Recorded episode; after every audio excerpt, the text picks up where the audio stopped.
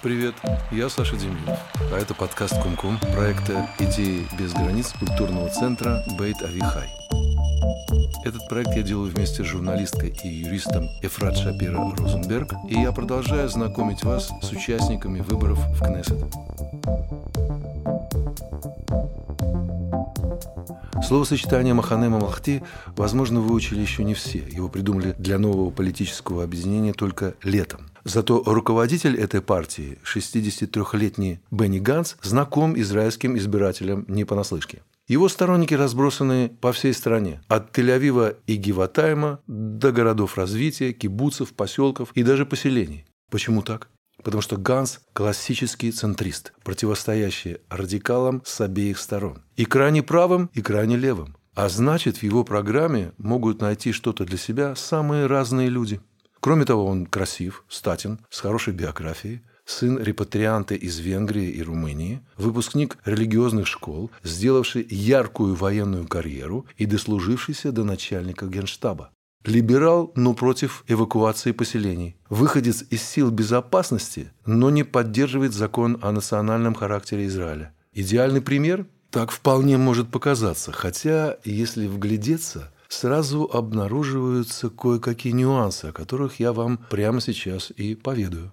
Рассказывать эту историю надо с 2019 года. Тогда Бенни Ганс объявил о создании новой центристской партии «Хосен Ле Исраэль», в ее основу было положено два принципа. Во-первых, разнообразие. Членами партии стали телеведущая Мики Хаймович, ультрарелигиозная активистка Омер Янкелевич, вице-премьер Тель-Авива Асаф Замир, ашкеназы, восточные евреи, даже друзка. Словом, это была не секторальная, а общеизраильская партия. И второй принцип. По примеру своего лидера партия отказалась от четкой идеологии. Цель – решение проблем, то есть вместо идеологии абсолютный прагматизм. И еще одна цель – смещение Натаньяу. Без этого, по мысли Ганса и пестрой группы его сторонников, первая цель будет недостижима. Потому что Натаньяу, если верить центристам, и есть одна из главных проблем. Долго ли, коротко ли, к Хусен Исраэль присоединился Буги Еэлон, еще один бывший начальник генштаба, выходец из Ликуда, руководивший тогда партией Телем.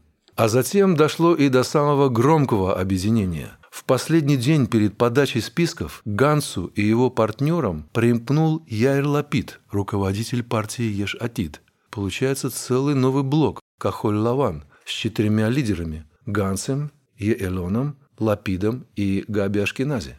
При этом опытный Лапид подчинился давлению общества и опросам, предсказывающим большой успех, если лидером блока станет Ганс. Они договорились поменяться местами через два года. Против Бенни Ганса, как у нас принято, была развернута масштабная кампания в прессе. Его ловили на оговорках в интервью, например, «люди тупые» вместо «люди не тупые». Ходили слухи, что иранцы взломали его телефон с секретной информацией. Но все это не помешало блоку Кахоль-Лаван набрать на выборах целых 35 мандатов, столько же, сколько у Ликуда. Правительство сформировать не удалось, и Кнессет был распущен. В конце 2019 года на следующих выборах результаты тоже оказались впечатляющими. 33 мандата и статус крупнейшей фракции в парламенте. Но правительство вновь сформировано не было. Новый кризис, новые выборы.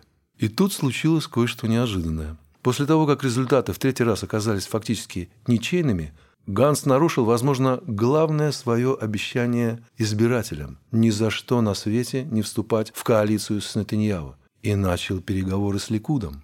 По их итогам фракция раскололась, и 15 мандатов Кахоль-Лаван оказались в коалиции с Биби и ультраортодоксами. Елон и Лапид были потрясены, но Ганс объяснял, что пошел на этот шаг осознанно. Иначе не получится бороться с пандемией, создавшей ЧП в системе здравоохранения. Да и народ, мол, соскучился по национальному единству. Единство едва продолжалось год. Натаньяу не хотел ротации с Гансом, и после бесконечных отсрочек голосования за бюджет правительство пало. Ганс, который должен был стать премьер-министром, через полтора года не пробыл на посту ни одного дня. Тем не менее, его карьера на этом и не думала заканчиваться. Часть избирателей отвернулась от него, сочтя коалицию с Натаньяу предательством, но были и те, кто посчитали, что в тот момент он поступал правильно. Лидером среди тех, кто шел под лозунгом «Только не Биби», на очередных выборах оказался Лапид – 17 мандатов. Но и Ганс с восьмью мандатами выступил достойно. В итоге он стал министром обороны в ротационном правительстве Беннета и Лапида. И чем это кончилось, все знают. Как пишут на картах местности, вы находитесь здесь. Перед нынешними выборами Кахоль Лаван Бенни Ганса примкнул сначала Гидеон Сар с партии Теква Хадаша, экс-министр просвещения и министр внутренних дел Ликуда, позже поссорившийся с Натаньяу и занявший пост министра юстиции в правительстве Беннета. А потом в новое объединение вошел еще и Гади Эйзенкот, еще один начальник генштаба, за которого боролись несколько центристских партий. Таким образом, главная интрига теперь в центристском лейбле. Ганс или Лапид, Махане Мамлахти или Еш Атит. Как между ними выбрать? Вкратце расскажу вам так. Оба представляют центр. Оба хотят сменить Натаньяу. Недаром когда-то они смогли объединиться. За Лапида честность перед избирателями, а также необходимое лидеру умение идти на уступки. Он уже дважды жертвовал первенством ради достижения цели своего движения. Сначала, когда подвинулся ради Ганса, а потом, когда уступил место премьера Нафтали Беннету с шестью мандатами лишь бы правительство все-таки было сформировано и смогло функционировать. За Ганса связь с традицией, религиозное образование, а также хорошие отношения с ультраортодоксальными партиями, для которых лапит как красная тряпка для быка. В определенной ситуации это может оказаться преимуществом, которое позволит создать широкое правительство. Кроме того, Ганс выступает в связке с начальниками генштаба, генералами и полковниками, а также правыми из Ямина и Тиква-Хадаша. Что касается Биби, то Ганс может сказать, что он уже выучил урок и не повторит былых ошибок. Но свое обещание он уже когда-то нарушал, и непонятно, готов ли политик вновь рассмотреть возможность создания коалиционного правительства с Натаньяу, чтобы предотвратить новые выборы. В сухом остатке верным, видимо, будет следующее утверждение. Махане Мамлахти скорее правоцентристы, а Еш Атид – левоцентристы. Сколько мандатов получит новый блок Ганса? Сохранит ли он целостность до следующих выборов? Примкнет ли Бенни Ганс к Антониау или станет сменным премьером на сей раз у Лапида? Все это мы узнаем уже совсем скоро. Я Саша Демидов, и это подкаст Кумкум «Выборы для чайников». Слушайте нас дальше. Пока.